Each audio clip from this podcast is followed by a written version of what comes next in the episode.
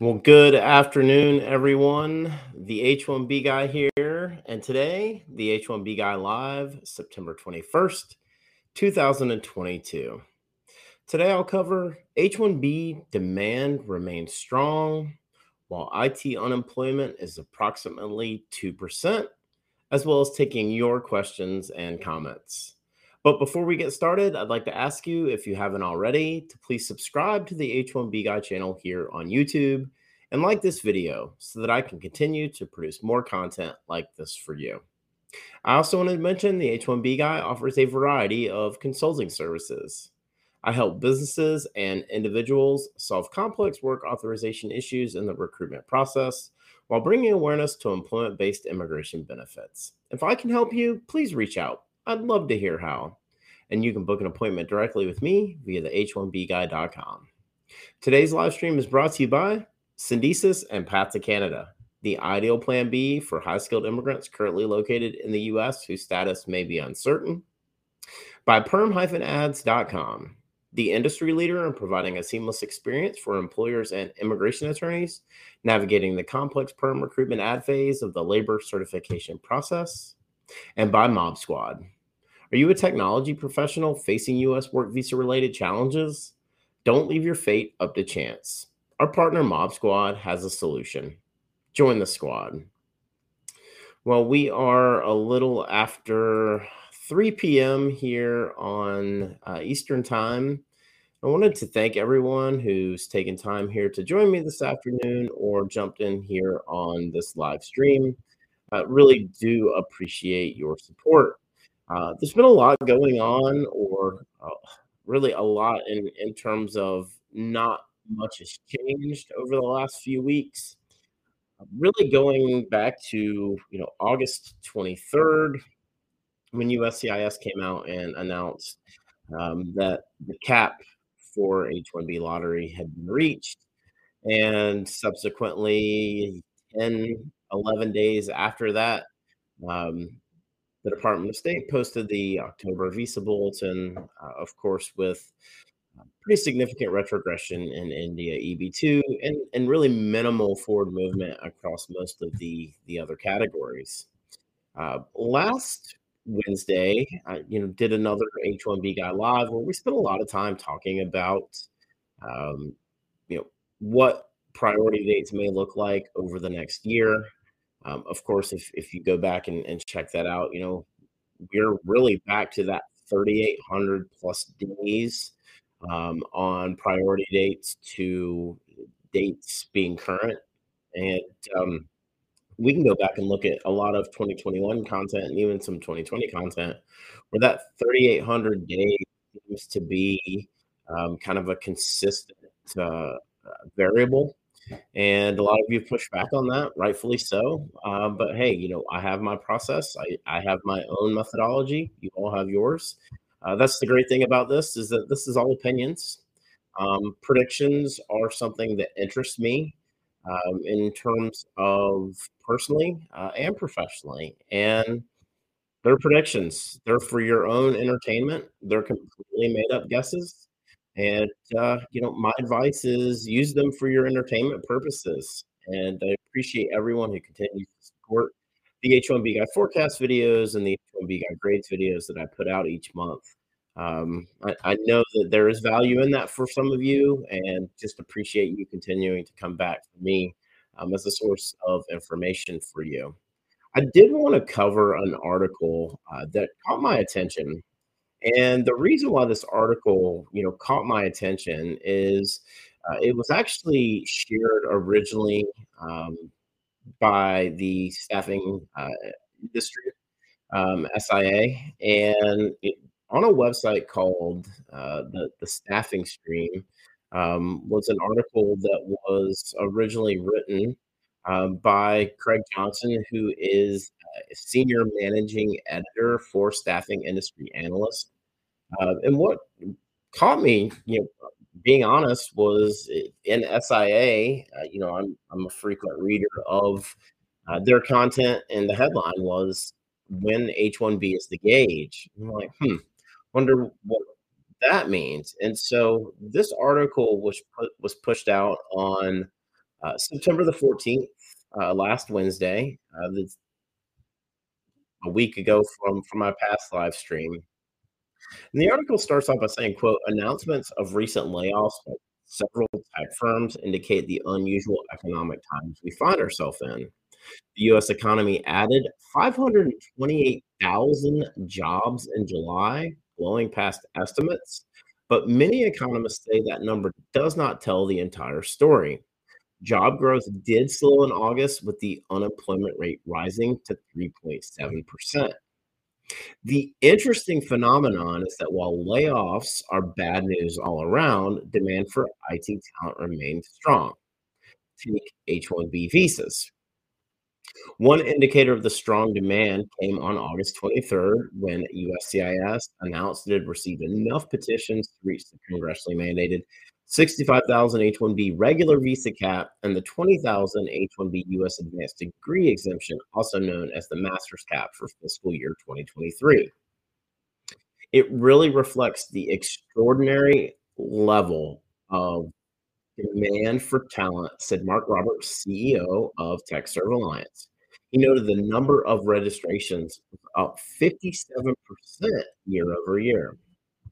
One note on the process that initial electronic registration selection process was completed in March, and then USCIS conducted a random selection of 127,600 registrations it would be needed uh, to meet the visa cap.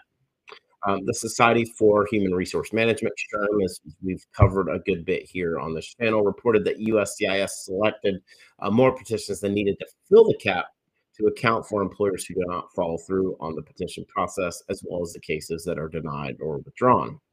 So, H-1Bs aside, other indicators also point to strong demand for tech talent. Many IT consultants that work through IT staffing companies are still receiving multiple offers, Robert said. Despite a few stories of layoffs and hiring freezes among some high profile tech companies, overall demand for technical talent still significantly outstrips supply. So even if there is some slackening of demand in a particular industry, there are other sectors that will gladly absorb those IT professionals. The unemployment rate in IT as of the end of Q2 is approximately 2%, and the TechServe Alliance's IT index shows overall IT employment has remained flat for the past year because of lack of supply. Our research at SIA uh, shows growth in IT staffing has recently been particularly strong, there is talk of a possible moderation in that growth, but those forecasts still see the market as strong. So, really, a lot to uh, to unpack here in this article. Uh, what I wanted to start out with was kind of going back to, um, you know, the, the, July jobs number. We saw some of that contraction in August. Um, you know, unemployment as a whole, not just in IT, but as a whole, three point seven percent. And then again, I've been seeing estimates saying IT is around 1.9%. This says approximately 2%.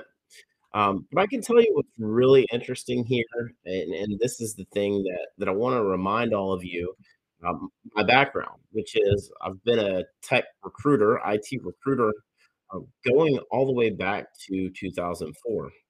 And so I've seen kind of the ups and downs of uh, talent acquisition, specifically in IT um, and IT, not just contingent staffing, but perm, um, retained, and executive staffing. And I've worked for tech startups all the way up to very large Fortune 50 type organizations in terms of meeting uh, their contingency and, and labor needs. And so when we see this number that says, you know, again, less than 2% IT, we're remaining flat, right? Remaining flat because why? Well, it comes back to the overall uh, lack of, of talent supply. And I think the bigger repercussion when we start to look at, you know, what's going to happen from from a COVID perspective, right? The fewer international students that have entered into the US over the last couple of years, the climate for international students that are coming into the US that have seen kind of the trials and tribulations um, that currently exist for those that are one competing against 483,000 other individuals who are looking for an H 1B visa. Uh, when you look at 3,800 plus days in in terms of priority dates being current, and you just start to hear these personal experiences and individuals who are speaking out on need to consider other options. And so what's really interesting is when you see, uh, the staffing industry analyst pick this up, uh, to me, it tells me this becomes more of a mainstream conversation. A mainstream conversation about, "Is 85,000 enough?" We've talked about that, um, a lot here on this channel about if we're going to increase the annual allocation of H-1B visas, how do we go about doing that? Um, and I've discussed multiple ways of doing that, primarily, which would be increasing the advanced degree category. Um, I've also talked about many times my my concept of this hybrid, uh, selection, and to clarify for those of you who may be hearing about this for the first time, that is an H-1B lottery where, um, there are 4 different wage levels, and individuals that are earning the highest, right, the highest wage in those particular levels that reside in specific MSAs, metropolitan statistical areas, uh, would be awarded versus this random electronic selection, um, where we see USCIS go out and select 50, 47, excuse me, um, 45,000 plus more, um, registrations than was necessary because of the overall application rates, which this article alluded to. So IT employment remains strong. Demand in IT remains very strong. Uh, I've never seen a more competitive IT staffing market on the candidate side in my 18 years in this industry. And so the interesting thing is that we start to go, "Okay, how do we fulfill that demand? How do we graduate more, um, US college graduates?" Um, not just international students, but more US college graduates. How do we gra graduate those in STEM fields specifically? What's the incentive for that? Um, and then how do we create a more friendly system for international students who are coming here that are US educated? And if it's under the H-1B visa, what kind of, um, reform would be necessary, uh, in in order to make it more attractive for not just individuals, but but for employers? And I I think that's the question, um, that unfortunately I don't have an answer for, but is absolutely worth discussing. Um, when you start to hear rumors, as I covered during, uh, the H-1B guy news for November 16th, 2022, it sounds like immigration reform for this year is, um, is all but dead. But we continue to have conversations and discussions around, um, around that reform. There's been a lot of advocacy for, um, employment-based immigration reform.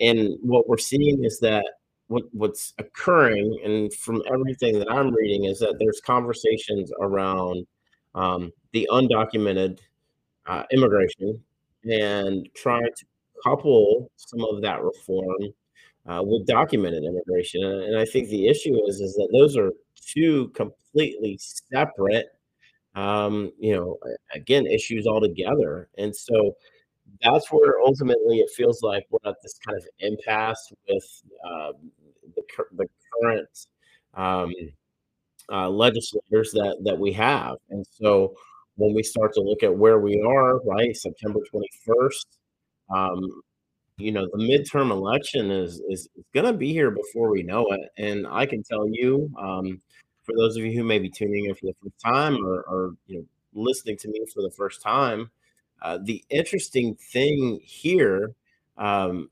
is the ad the ad campaigns that are currently, uh, going on in the state of Georgia for for the Senate. Um, and we have the current incumbent, Raphael Warnock, uh, is running against, you know, former football legend and and Herschel Walker. And so, you know, that that 1st Tuesday of, uh, November, November 1st, um, election day then is is the 8th. And so, you know, literally, we're we're about 8 weeks, I believe. Um, I can tell you how how far we are. Um, but we're really close, really close to the midterm election, and, you know, again, January will will be here before we know it, which will mean, um, a whole new group of of legislators that that will be put in office.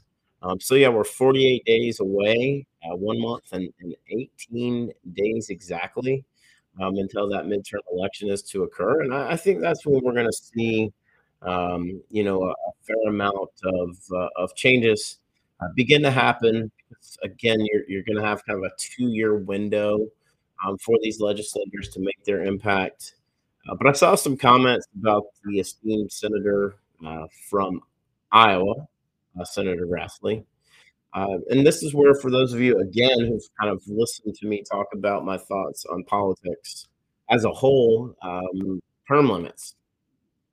Uh, term limits in the Senate, term limits in the House, right? And when you have lifers like Grassley and Leahy and Durbin and McConnell, um you you have a lot of lack of turnover, lack of fr freshness on both sides, right? And, uh, you know, ultimately, for for me, um, you know, I I think that that's where I I go, term limits would help change a lot of things, not just in immigration, but just in, uh, legislative action in general. So, I thought this article from, uh, from from Craig Johnson was really interesting when H-1B is the gauge, so basically saying that now that we're seeing this very, uh, significant continued demand for H-1B visas, um, when you have, you know, the totality of 127,600 selected, USCIS comes out on August 23rd saying that cap has has been met, um, and then comparing that to where we are in terms of IT unemployment remaining approximately around 2% or a little less than 2%, and the overall talent supply, uh, remains flat. We're we're at this really interesting time where, yes, we continue to hear a lot of, uh, layoffs and cuts and kind of hiring freezes that have gone on in big tech and small tech and finance and everything kind of in between, but what I can tell you is is as soon as those individuals in tech specifically, um, have been going through the the the layoffs, they've been landing gigs pretty quickly, and I'd love to see some of the turnaround for those folks that, um, have experienced layoffs and and how quickly they've they've secured or obtained, um, their next opportunity, because in my experience, this has been a really quick turnaround. Um, in general, software engineers and and developers, um, you know, they're they're turning around very quickly, especially in, um, these these tech orgs and and e-commerce that are leveraging a lot of new and, um, and and cutting edge tech. Uh, it isn't taking those individuals very long to to identify their next new opportunity. So, um, just wanted to ask you again, if you haven't already, please make sure, uh, that you like this video and that you're subscribed to the H-1B Guy channel here on YouTube. Um, please click the bell for notifications so that you're notified anytime we do post new content here to this channel. Um, I appreciate everyone who's taken the time here to join me in here this afternoon. Um, would love to take some of your questions and comments. I see a few of those already in the chat. I definitely would like to roll through those. Um, have roughly about 30 minutes here this afternoon that that I can spend, um, in in taking comments till about 3:30 here Eastern. Um, so please feel free to to drop those questions in the chat, and and I'll definitely be getting to those. Um, for those of you who are new and and maybe checking out one of my live streams for the first time, um, uh, 2 to 3 times a month, I host a weekly live stream, typically on Wednesdays, sometimes on Fridays, um, where I talk about some of the latest news and take questions and comments specifically and generally around, um, H-1B lottery, around the the monthly visa bulletin, and just around immigration overall in general, uh, specifically high-skilled employment-based immigration for those that are looking to come to the US. Um, so wanted to, uh, start off, I had a comment that was posted before we went live, um, that said, "Why did the Department of State not increase wage levels for H-1B although inflation is at an all-time high? Why is the allocation not wage-based? Um, there's no demand at all." Well, I I think there's a couple points here that that you're trying to make, and you're trying to state if if allocation for H-1B visas was wage-based, the demand would not be what it is.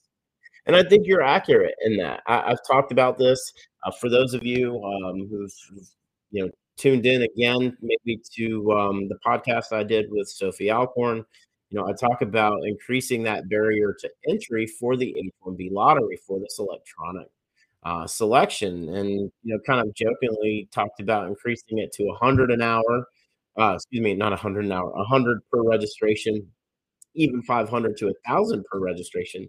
And when I say increasing it, I'm talking about non-refundable, just like the current, um, setup, which is a $10 non-refundable registration. Uh, USCIS could could e easily increase this to 100, but I think they could go as far as a 1,000, um, per individual, non-refundable. And if they did, I think we would see anywhere between 100 to 150,000 applications for those 85,000 spots.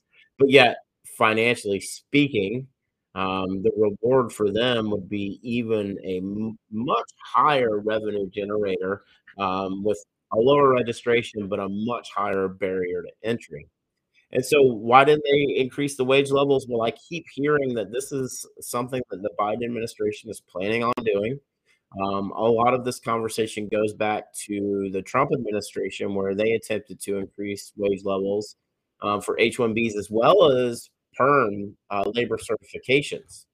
And so that was, uh, a really interesting kind of piece of reform that they were trying to do through, um, the Federal Register and and a notice, uh, um, for, uh, rule rulemaking, um and that was back the end of 2019, beginning of of 2020 when when a lot of that was going on.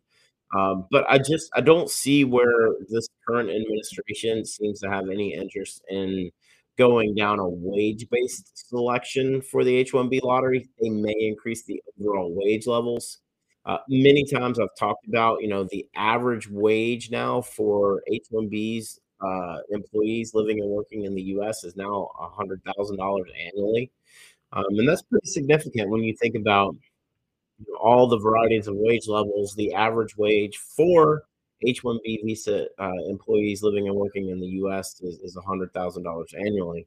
Um, and and that's a a significant number, uh, because that disputes the cheap labor debate that that continues to be, uh, put put forth out there. Um Ritesh asks "It's been 4 months and my document got submitted to Texas Service Center USCIS, and I didn't get approval in the mail." Any comment on that? Yeah, I talked about this a little bit last week, Ritesh, um, where I said, you know, I expected by September 16th, um, f for those individuals, um, you know, who were still pending, uh, they should have an an update. The I got a I got several messages from many of you, but the most recent one that I got, um you know, said that, uh, their case was filed on June 7th, and they received their approval on the 13th. Um, so maybe you can kinda go back and and track. Again, I don't know if that was Texas, but ag again, um, you know, I think that's a good good idea for a timeline, uh, for for many of you out there, which that's, you know, gosh, um, you know, June 7th to September 13th. Was roughly 3 months and 6 days, so that seems to be about in line with where you are if you're estimating about 4 months. I would go back and maybe check on when your your your application was was confirmed receipt or was delivered. Um, but thanks, Ritesh, good question. Um, appreciate it. Just wanted to ask you, uh, anyone else who may have, uh, questions or comments for me this afternoon, um, definitely have a few more minutes here that I can answer any questions or comments that you have. Um, I have 1 more here in the chat, so I will jump that up. Um, I hear last year there are 17K spillover H-1B visas. Is it true? Any sites on any insights on Vermont Visa Processing Center? Um, I'm not aware of 17,000 spillovers for H-1B visas from last year.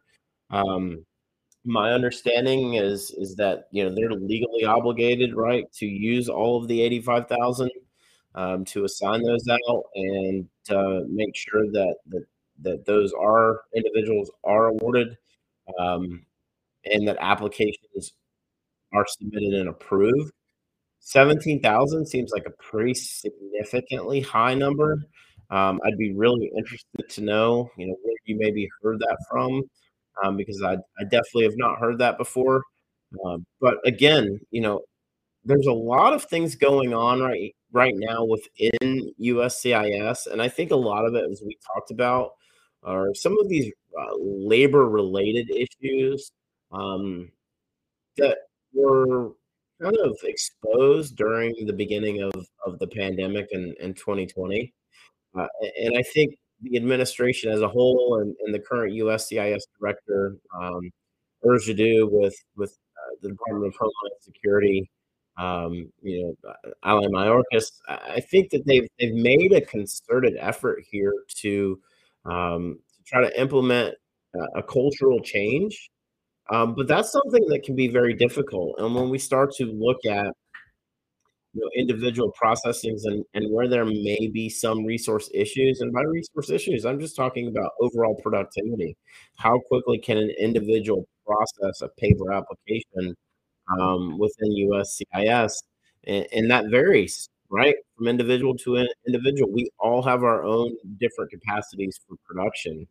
Uh, but this is where I go back to we have to have electronic filings for I-129s uh, because that can eliminate the human element to a lot of this processing for H-1Bs specifically.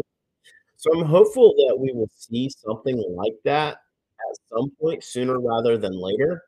Um, we've seen them moving to electronic filings for a variety of other forms. So uh, my hope is that they utilize some of these other forms as tests right? Because the significance in the filings, the number, the overall annual number of, of those filings is not um, as high as, as an H-1B would be, right? Those those I-129s. So if you have any other questions or comments, um, I will be wrapping up here in a few minutes. Please feel free to post those in the chat, um, and I will pull those up. I know a lot of you on Twitter um, have been reaching out to me um, you know, asking me, uh, you know, what my thoughts are around uh, the the first the first in first out that's been occurring, and uh, what I can tell you is that I cannot make any sense of how um, I 45 adjustment of statuses that were filed in October of 2020 and November of 2020 are still pending when cases that were filed subsequently after that, anytime in 2021 or anytime in 2022, may have approval. How that makes sense or um, doesn't make sense, I, I think to me is is something that needs to be looked into. There needs to be an explanation that. We can't say that we were overwhelmed and haven't been able to get to it. That just isn't a valid explanation. Um, the interesting thing to me would be like, isn't the policy first in, first out? So why are we adjudicating and, and processing adjustments of status that have been received um, after cases that that were applied in, in October of 2020, November of 2020, even December of 2020? Um, and that's something that absolutely needs to be investigated. And to me, there has to be some sort of accountability and explanation um, for why we have October 2020 cases now that are almost two years old, I 45 adjustments of status um, that are almost two years old now that are still currently pending. Um, we've looked at some of these processing times 28 months, 32 months. And, and that's the explanation that they'll go back to is that the current processing times are, are, are two plus years long. So would like to thank everyone uh, who took time here to join me today. Um, really appreciate it. Um, if you haven't already, you know, would like to ask you um, to please make sure that you like this video and you're subscribed to the H1B Guy channel here on YouTube. If you're looking for ways you can support the H1B Guy platform, uh, if you're watching or listening to this at a later date, you can do so currently through the super thanks function. Um, but really, if you just would like the video and, and subscribe, or if you're listening on the podcast on audio version, please leave me a rating. Would really appreciate your support. Uh, today's live stream was proudly brought to you by Syndesus and Path to Canada. They provide a, an ideal plan B for high skilled immigrants currently located in the U.S. whose status may be uncertain. If you're facing an H 1B denial or OPT expiration, don't get caught off guard. Make sure you have a plan B. Syndesus and Path to Canada are your answer. They'll gladly help you navigate the process. And if you'd like to find out if you qualify, please be sure to use the link in the video description below, and someone from Syndesus or Path to Canada will be in touch. And also by perm-ads.com the industry leader in providing a seamless experience for employers and immigration attorneys navigating the complex perm recruitment ad phase of the labor certification process.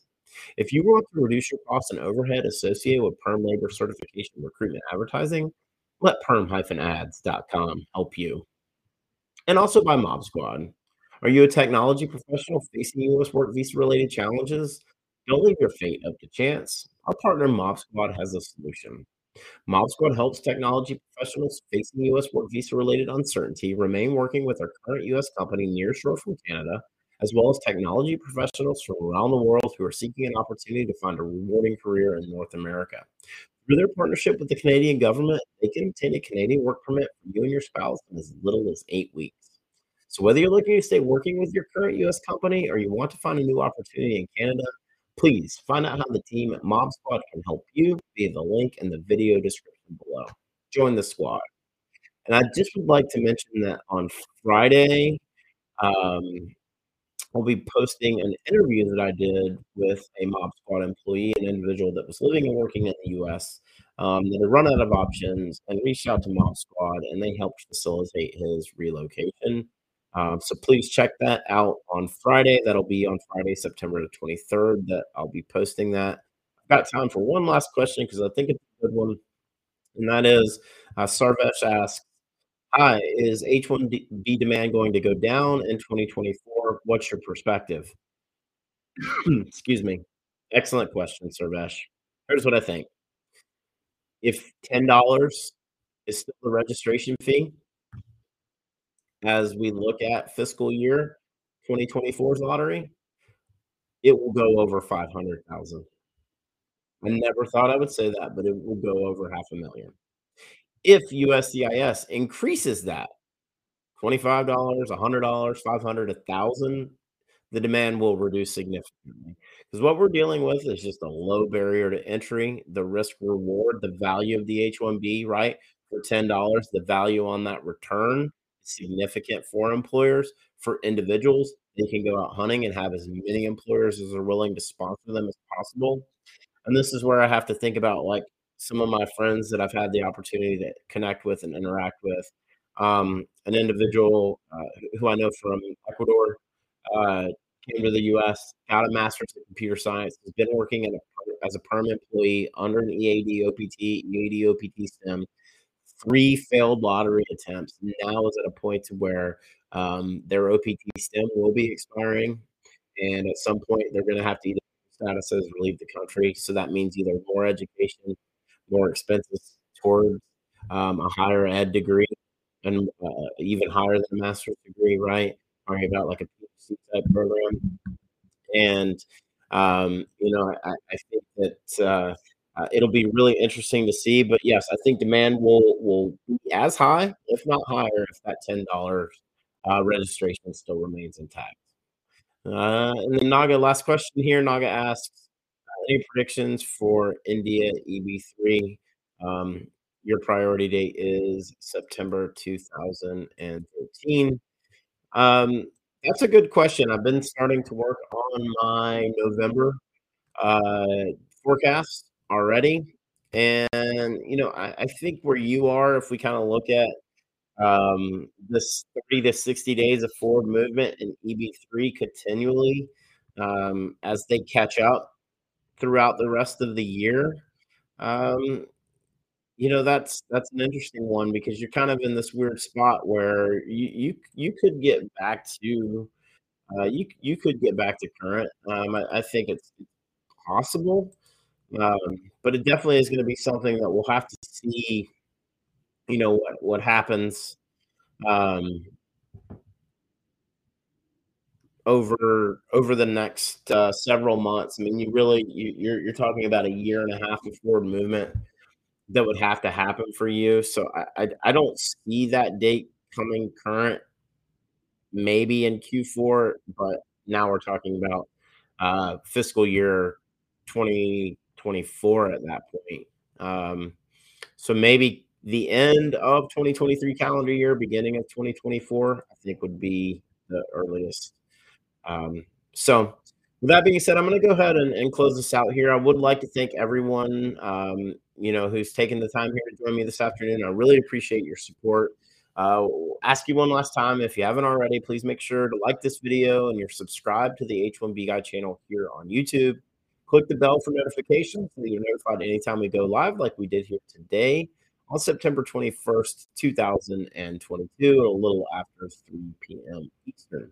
If you've made it this far, um, I know many of you have. Thank you so much uh, for taking the time to join my live stream. If you're watching or listening to this at a later date, thank you so much for your continued support.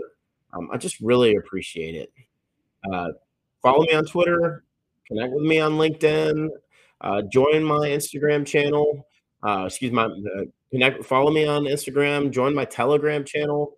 Um, you can also follow me on Facebook as well. So definitely have uh, all the socials out there. If you're not following me on one of those medias, please uh, make sure to follow or connect with me. Um, would really love to hear from you.